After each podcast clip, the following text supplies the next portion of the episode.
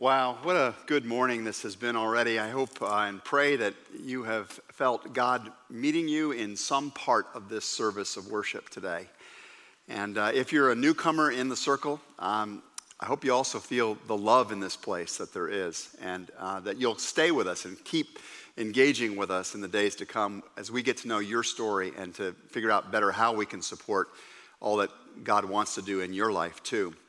Uh, I want to say for those I've not met, I'm Dan Meyer. I'm uh, one of the pastors here, and I'm bringing to a close today a series that we've been in for many, many weeks now called Remarkable Relationships. But before I jump in today, I also want to just share a couple of, of thoughts from the heart about the, the community here. One is, thank you for that uh, Veterans Day tribute. Thank you for the opportunity that it gives me to be called to give thanks for people that have uh, put it on the line in various ways in our world uh, for the sake of all of the, the goodness that we experience. I know that veterans are just one of many different classes of groups of people that are out there teaching and, and providing health care and, and serving and protecting and defending in many ways. But I am especially uh, fond of the veterans because uh, my son, uh, Amy and I have a son, a 28 year old son who's serving overseas right now with the U.S. Army. And uh, it brought a lump to my throat today as we were honoring uh, those who are out there. Um, so thank you for that. And thanks for being a family that cares about those kinds of rhythms. Second is, I just, I, I think most of you heard by now that our uh, dear friend, the Reverend Pete Stearns, has just been called to become the lead pastor of a church in North Carolina. If you haven't seen the correspondence about that, that is happening. Uh, he, uh, he has been with us since he was 19 years old. He's 33 now, and he is heading out just after Thanksgiving to become the pastor of St. Mark's Church in Burlington, North Carolina. And uh, we are both really sad about Pete leaving us, and we are really glad for what this means for the wider work of the kingdom. And so uh, Pete will be preaching for the final time on the 21st of November. I should say, final time before we bring him back as one of our guest pastors uh, for Summer Lights or one of the other opportunities. Uh, but next Sunday, if you uh, want to, you can find Pete and his wife Brittany and their two kids down in our garden chapel between services. That's the 14th of November, uh, between services, uh, and, and you can offer a personal word uh, to them. And then on the 21st, Pete will be preaching at all of our services, and we hope you'll enjoy the message he's going to bring as part of the series that Sue Ann just talked about. So, um, today it is my privilege to bring the final installment of this series we've been calling Remarkable Relationships. And I want to try and end the series today by giving you some practical wisdom that wraps all this stuff up and, and you can take with you and apply in your daily life to make your relationships uh, even more uh, wonderful than maybe they are. And whenever I'm looking for practical wisdom, uh, on doing anything about life in, a, in an even better way, I often go to this book, uh, and especially to a portion of the book known as the wisdom literature of the Old Testament. Uh, two of the books most famous for this are the book of Proverbs and the book of Ecclesiastes. And both of these books are attributed to King Solomon of Israel, who uh, we read in the scriptures uh, prayed for wisdom and God gave him wisdom in an uncommon kind of way. And he's throughout the centuries and millennia actually been known as one of the great go to people when it comes to finding wisdom. I want to listen, have you listen with me to something that he writes in Ecclesiastes chapter 4. Listen to the word of God. Again, he says, I saw something meaningless under the sun. And when he says that, by the way, what, what Solomon is doing is pay attention here. Let's look for the meaning in this story. I saw something meaningless under the sun. There was a man all alone. He had neither son nor brother. There was no end to his toil, yet his eyes were not content with his wealth. For whom am I toiling, he asked, and why am I depriving myself of enjoyment? This too is meaningless, a miserable business. And then he goes on and says, and now he's starting to figure this stuff out. He's starting to figure out what this lesson of this life is teaching all of us. And he writes, Two are better than one because they have a good return for their work. If one falls down, his friend can help him up. But pity the one who falls and has no one to help them up. Also, if two lie down together, they will keep warm. But how can one keep warm alone?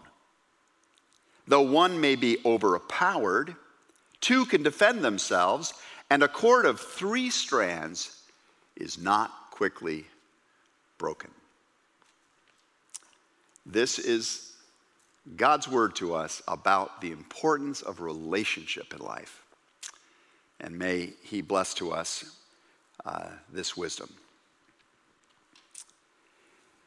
I think that if I were to boil down into one simple idea, one of the most important principles about relationship, it is that every great relationship has at its center a friendship of a significant kind. Uh, I want to just be quick to say that it's, that's probably the second most important thing we've said in this series. The first most important thing is that we want to have a relationship with the great God of love as the, the, the foundation of our life, because that relationship will fill all of our other relationships over time if we let it. And that's what the message was last week. If you didn't get a chance to hear that one, go back to our website and listen to that message from last week, and I think you'll find that helpful. But having that relationship will inspire us to build the quality of friendship in our other relationships. And if you think about good marriages that you see or, or have experienced, or you watch the connections between adult parents and their kids, or between siblings or workmates or teams of an of a impressive kind, they always have this in common, don't they? At the heart of it, they're friends with each other. Even Jesus actually said, This is the blessing he wanted to give us. He wanted his disciples uh, to experience this. And he says, towards the very end of his earthly ministry with the disciples, he says, No longer do I call you servants, because a servant doesn't know what his master is uh, saying or what his master is really doing. But I have called you friends because I've made known to you everything that the Father has told me. Jesus wanted his disciples to know they had his friendship and, and he called them to live in friendship with each other in a deeper and deeper kind of way. Now, it's a really sad thing when somebody doesn't have a friend. Uh, it's a sad thing when someone has not known the, the, the, blessing or has lost the blessing of a deep kind of friendship. And, and that is what really strikes the heart of Solomon in our lesson today from Ecclesiastes. He's mourning this reality in the life of somebody he's observing. Again, I saw something meaningless under the sun. There was this man all alone. He had neither son nor brother. There was no end to his toil, yet his eyes were not content with his wealth.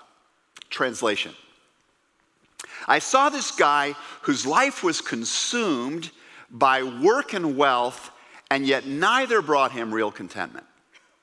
He may have had a lot of people around him. He may have had a, a, lot of people talking to him, but he had nobody who really shared his life. He was active, he was affluent, but he was all alone. He had no real friend. This is what Solomon is observing about this man. Friendship is the key to overcoming loneliness when we're by ourselves but it's also the secret to overcoming the challenge of living with other people. Have you noticed that that can be a challenge? Yeah, it can be a real challenge. When the fabric of friendship, just check this against your experience, when the fabric of friendship is strong, you can bear with a lot in the life of other people. You can, you can bear the winds and the worries and the frictions that beset the relationship. But when the fabric of friendship gets weak and worn, it's only a matter of time before the inevitable pressures of the imperfections of your life and the other person's life and, and the pressures of life's difficulties bring the kite of our connections down. And this is why, if we want to, to renew the, a faltering relationship or, or, or proof it against further difficulties in life, then it pays to make sure that we're investing in the particular practices that build up the fabric of friendship, that strengthen the fabric of friendship. So that's what I want to talk about today. I, I want to explore with you four particular practices that get revealed for us in this just little, this short little passage from Ecclesiastes chapter 4, uh, verses 7 and following. I want to just think about four of these practices. The first of the investments is suggested by the question that Solomon poses in chapter 4 and verse 8. He asks, For whom am I toiling? And why am I depriving myself of enjoyment? This too is meaningless. It's a miserable business. Sometimes this is what it feels like, doesn't it, in our relationship? It sometimes feels like our life is just this chore. It's a miserable business. And part of the misery comes from the people we have to deal with. You know, the, the, the, the difficult people in our lives, sometimes the difficult people closest to us in life. I, I, think back to a time in my marriage when it was really hard. And, and, and there just was so much pressure on our marriage. Uh, Amy and I were both um, working, we were both in school, we were raising uh, little kids, we were struggling with money. It was really easy when all of this stuff was just rattling around and pressing and tearing at us. It was really easy to look at the other person and think, You're part of the problem. You're not pulling your weight. You don't understand me. This personality trait in you is really bugging me.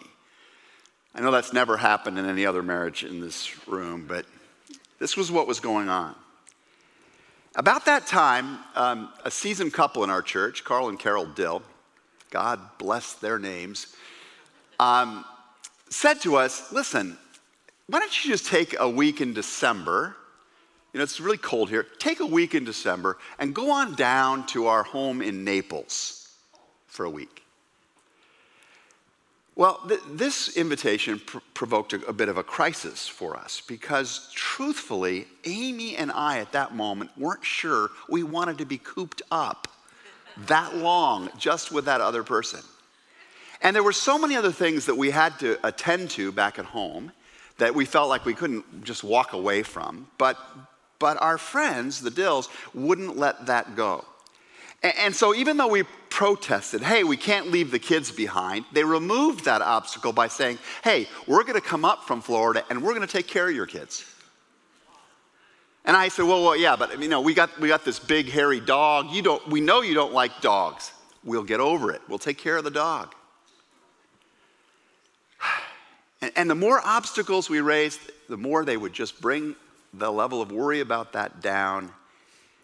And finally, almost out of embarrassment, we finally said yes. They had seen the tension in our marriage. They were doing something about it the way friends do for each other. And so off we went to Florida. It was not pretty at first. We were uh, rattling around in this, in this lovely home. We had not had this kind of face to face encounter with each other in a sustained way for many years. There were a lot of issues between us that we hadn't talked through, that, that needed to be worked through, but we didn't have the energy anymore to do that. We were just so tired from all the other stuff we were juggling. And so at first, we just rested. We took naps in different parts of the house. Um, you know, we, we read books. We eventually went out for walks, we went swimming, we went out for dinner, we came home, went to sleep early, and it went on like this for several days. And then this really weird thing started to happen. Each of us would look across the, the, the room or across the table at the other, and there was like this wow, I remember you. We used to have a really good time together. We were great friends. And bit by bit, the, the thaw occurred, and we began to talk and began to raise some of the stuff that needed resolution. And it was the beginning of a, of a new phase for us. I've seen the same thing happen in my workplace. I can think back to a time in, uh, in our life as a, as a church staff where just the pressure of things made things really hard. We were disagreeing with each other, there was tension all the time, and, and uh, some of us you know, had different working style or communication style than other people on the staff. Morale was not great, but we were just keeping after it. And our HR director at the time was Sherry Adams, and Sherry said, I've got an idea, let's go on a retreat together. And we went, oh no. With those people, you know, I mean, like, and, and, and then off we went up to Woodstock, to a monastery up in Woodstock, Illinois, together. And suddenly we're, we're eating meals with each other and we're going out for walks together and we're having conversation about life together, not just work, but life together. And and then we're playing games together, and, and we go out bowling together. I find out that Eric Camfield, Sue uh, spouse, can throw a bowling ball almost the entire length of the alley in the air. You know, it was amazing.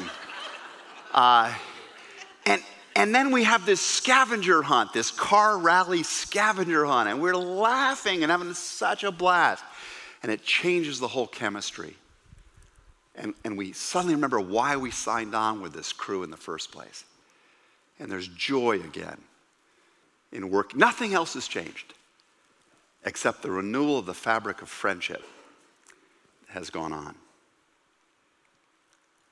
You know, there's a, a simple biblical principle here. There, there's this fundamental idea that gets captured in this question that Solomon asks why are you depriving yourself of enjoyment? That, I think, is the question God might be asking you today, or at least some of us today. Is, is it possible that the relationship is getting to the, has gotten to the place that it is, that the kite has fallen to the height that it has, because you can't have a remarkable relationship without the practice of play? So, how can you restore more play in the important connections in your life? Um, maybe it's time to plan an overnight getaway together or a real vacation. Maybe you need to take a ballroom dancing class together or, or scuba lessons or, or something, do something together where neither of you is a pro or even close to being an expert and you're both going to be learning this thing together. Uh, maybe you ought to watch more comedy movies, or maybe come watch me play golf, and then you'll laugh. You'll have fun at that. Or go out in this incredible day today and go on a walk together in, in the forest preserve. Or plan a dinner party with people you love. Or even better yet, plan a dinner party with people you just like to get to know together and might one day come to love as friends. Or go to a funeral together. Or visit a nursing home together and remember how good it is just to be alive, just to be as healthy as you are right now. And, and remember what a gift it is to have somebody who knows you next to you, sharing this adventure. Or stop by a car dealership and take out a convertible. Stop by several car dealerships. Take out their nice cars. Drive them, have fun together, roll down the windows. Volunteer together at a children's ministry uh, event of Christ Church or, or one of our student ministry gatherings. Do that. Come to Spirit Village, volunteer, watch the kids, and remember what it looks like to really play and to know that your greatest wealth in life is your friends. Kids know this. As adults, we forget it. Then consider the second piece of counsel Solomon offers in this verse, verse 10 of the passage. He writes, If one falls down, his friend can help him up, but pity the man who falls and has no one to help him up. Neil Jacobson is a clinical psychologist at the University of Washington. And Jacobson, Jacobson found in his research that most relationships suffer critical injury not so much from the direct pressures within the bond as much as from the pressures that come on the relationship from the outside world. They assign the blame to the other person, But what's really going on is just this, this set of forces on the whole relationship that are very destructive.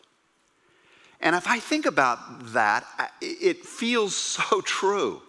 Life beats us up, right? It just, it tears us apart. It wears us down the, the financial demands, the expectations, the callousness and criticism of other people that we meet in all the other spheres of life, it drives us lower and lower and lower till we have almost nothing left to give to our most important relationships. Till we just don't have the energy to even do things that friends do or used to do. We stop playing and we stop lifting each other we stop helping each other up. What, what Jacobson found was that it was the practice of intentionally lifting people, the other up, that, that made the difference in relationships. And, and, and Jacobson suggests that one of the most important practices that you can eh, eh, use is, is just to simply ask each other as often as you can, How was your day? No, no. How, how, really? Tell me more about it. What was your day like? And if they give you a, a, a, you know, a brief answer, pull it out of them. No, no. Tell me about. Walk me through the day. What was the highlight? What was the hard part? What did it feel like? Um, really help me understand that. And when they talk to you then about their day, you don't try and solve their problems. You just try to share their problems. You just try to express some empathy let this weary person that you're speaking with know that even if this world has beaten them down or they have fallen down in some way, they have got a friend to help them up. Back in September, I cast a vision for this congregation in which I said, hey, let's be the congregation that lifts people, that lifts communities, that lifts families, that lifts individuals. Let's be that church together. Let's go through every single week lifting each of us at least one person in some important way towards their fuller potential. As I said, Jacobson found that couples that do that for each other, that help lift each other's spirits in the face of the pressures of life, were dramatically more successful in preserving their relationship than those who had stopped bothering and given it up. So, are you practicing this essential discipline of friendship could you be doing that even more? Uh, the Apostle Paul says, We are to bear one another's burdens and in this way fulfill the law of Christ. And the law of Christ, of course, was simply the call, the command love one another as I've loved you. So, play more. Number one. Number two, lift each other up, help each other up a little bit more emotionally. Or think about getting even better at a third practice of friendship. And Solomon is getting at this one when he writes this. Also, if two lie down together, they will keep warm. But how can one keep warm alone? I, um, I get to marry people, I get to perform weddings. It's one of the most fun things I ever get to do. And in the process of getting ready to perform a wedding, I sit with, over multiple sessions with a couple. And in the first session, I always ask them, I want you to tell me, as if I was a complete stranger, maybe somebody that, that uh, had never met your intended spouse before. I want you to tell me, what is it about this other person that you so love and admire that you would be willing to give away the one life you have on this earth to that person? What is it? And the couple always kind of, ooh, it's a, like a deep question. And then they start talking. And then often you can't stop them from talking because it comes all gushing out. All of these, the qualities that they notice, the complementary gifts, the, the memories of, of certain moments, uh, the, the, the, the admiration they feel for the character and the capacity of this other person. And, and, I'm furiously scribbling down, word for word, as much of it as I possibly can. And then on their wedding day, I feed it back to them. And I share that with their guests. This is what they cherish and admire so much about this person. They want to give their life to them. And then I tell the couple, it's here in this wedding book. I'm giving it to you. I want you to take this home. And I want you to return to this when the relationship gets harder. And you know what? It always gets harder, doesn't it? There's things that, that, that the, there's a hardness about life you can't see from, the, from that place when you're standing there in those beautiful clothes on the, at the wedding altar. Uh, degree by degree, our own sin, the sin of the other person, the pressures of this world, they just tear at the fabric of the relationship. There comes a day in almost every relationship when we are so far from one another that we feel terribly alone and cold. And it's then that we need not to walk away, it's then that we need to take measures to warm each other up. Do you remember the name John Gottman from a few episodes back in this series? He's this legendary marital therapist that can tell whether a relationship's to make it just by interviewing them for 30 minutes. Well, Gottman says that, that fondness and admiration, fondness and admiration are two of the most crucial elements in a rewarding and long lasting romance. Although married, happily married couples may feel driven to distraction at times by their partner's personality. I know that's never happened in your marriage if you're married, but it happens in some marriages. They still feel that the person they married is worthy of honor and respect. It's not that any relationship, work relationship, romantic relationship, is never going to have times of fric- friction and difficulty where you're driven crazy by this other person. It's whether you've been able to hold on to a sense of what originally gave you a sense of respect and admiration, fondness for this other person. That is what makes all of the difference. So, Gottman, in, in counseling couples that are having difficulty, um, has a strategy for addressing the need, and it is not plumbing their problems. Gottman does not basically set about trying to focus on all of the pathology in the relationship. His strategy is to build up the warmth of the connection, the sense of admiration, the remembrance of fondness, which, when rekindled, can actually provide the kind of friendship that enables us to address our pathologies or the difficulties we're having. Remember, I'm telling you, it wasn't until Amy and I have gotten away and played and started to feel the affection again that we can even have the conversation about the things that need to be repaired. And so Gottman asks couples to lie down together, figuratively or literally. And he says, I want you to get close to each other and do one of the following exercises every single day to see if you cannot heat up the fondness and, and admiration that you, that you used to have for each other that's just gotten frozen by the pressures of life. And so here's a list of just a few of the exercises that he gives. You can get more of this if you're interested in reading his book, Seven Principles for Making Marriage Work. But try a couple of these at home, at work, wherever your relationship may be tested. Uh, here are a couple of the ideas. First, Describe one character trait or physical attribute that you find sort of endearing or lovable about the other. Just describe one. Think of a good time in your relationship and talk about what was so good about that. Or name one thing about the other person you admire. One thing that makes you proud about them.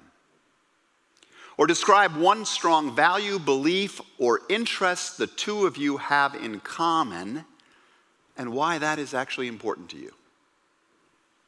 Talk about a common goal that you once had, or a goal that you could forge together if you set about doing it. Describe a time when you felt very supported by the other person. Tell the story of your meeting and why you decided to bind your lives to one another in the first place. Pull out the book that the pastor gave you where that was written down. Describe one thing that the other person does that makes your life easier. They may be difficult in X, Y, and Z ways, but describe one thing that makes it easier and one clear benefit of your relationship. Talk about one thing that you planned or produced together that turned out well. Name a difference between you that you've managed to adapt to pretty successfully. Describe a tough time that you weathered together. Think of another love, work, social, or family relationship that is in worse shape than yours is and give thanks. At least it's not that bad. You know, Gottman was not the first one to, to suggest this um, or write about it. We, we read um, in the letter to the Philippians, Paul's uh, writing many years ago, these words Whatever is true, whatever is noble, whatever is right, whatever is pure, lovely, admirable, if anything is excellent or praiseworthy. He's basically saying here, I know there's going to be a lot that's not. I know that relationships are hard. I know that people are imperfect. But if you focus on that, the kite's going down. So if there's anything that's excellent or praiseworthy, think about such things. Key in on these things, and the God of peace will be with you the God of peace will fill you up again. So think on these things, brothers and sisters, and see if it doesn't warm up that relationship. Play, help each other up, warm each other. Finally, I want to encourage all of us to work at the fourth practice of friendship Solomon commends, and it is simply this defend the people closest to you. Defend them. Solomon writes, though one may be overpowered, two can defend themselves. Now, I want to qualify what I'm about to say because I think we live in an age where sometimes we defend people in inappropriate ways. Uh, we jump in to rescue them when they need to take responsibility. We jump in to be involved when actually they want to step forward themselves. We sometimes uh, remove from our kids the consequences of their actions when we would actually be better off helping them experience those consequences and face their faults. But that said, we will never have truly remarkable relationships with them uh, until our children, our spouses, our, our workmates, our teammates know beyond a shadow of a doubt that at the core, we have their back.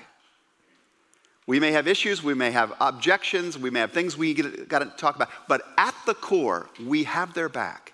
They need to have memories of when you stood up for them when the world was against them, when others were standing against them, when others were believing the worst of them. You were daring to believe in the best about them amidst a world of people who are ambivalent about others, who are actively perhaps arrayed against them, do the people closest to you know that God has appointed you as part of their strong defense?